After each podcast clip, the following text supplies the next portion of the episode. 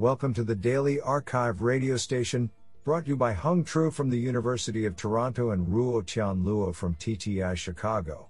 You are listening to the robotics category of December 9th, 2019. Do you know that a goldfish has a memory span of 3 seconds? We select the top 50% papers by the most influential authors. We encourage you to check out the full archive list so you do not miss any hidden gems. Today, we have selected two papers out of two submissions. Now let's hear paper number one. This paper was selected because it is authored by Wolfram Burgard, Professor of Computer Science, University of Freiburg. Paper title Self supervised visual terrain classification from unsupervised acoustic feature learning.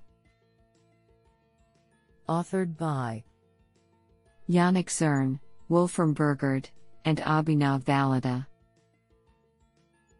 Paper Abstract Mobile robots operating in unknown urban environments encounter a wide range of complex terrains to which they must adapt their planned trajectory for safe and efficient navigation.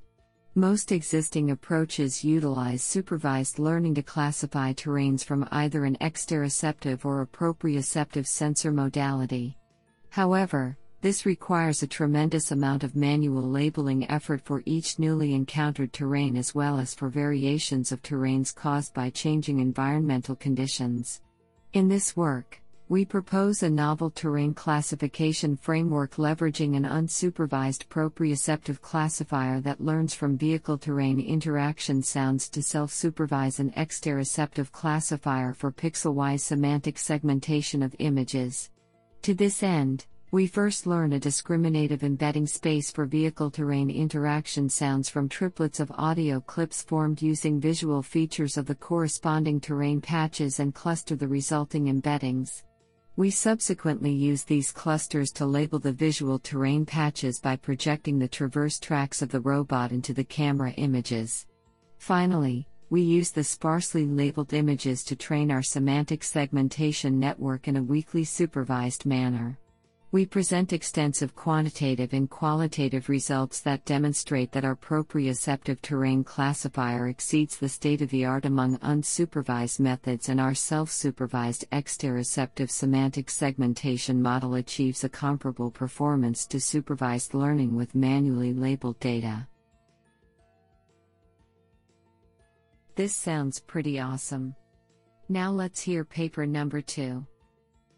This paper was selected because it is authored by Byung-Cheol Min, Assistant Professor of Computer and Information Technology, Purdue University.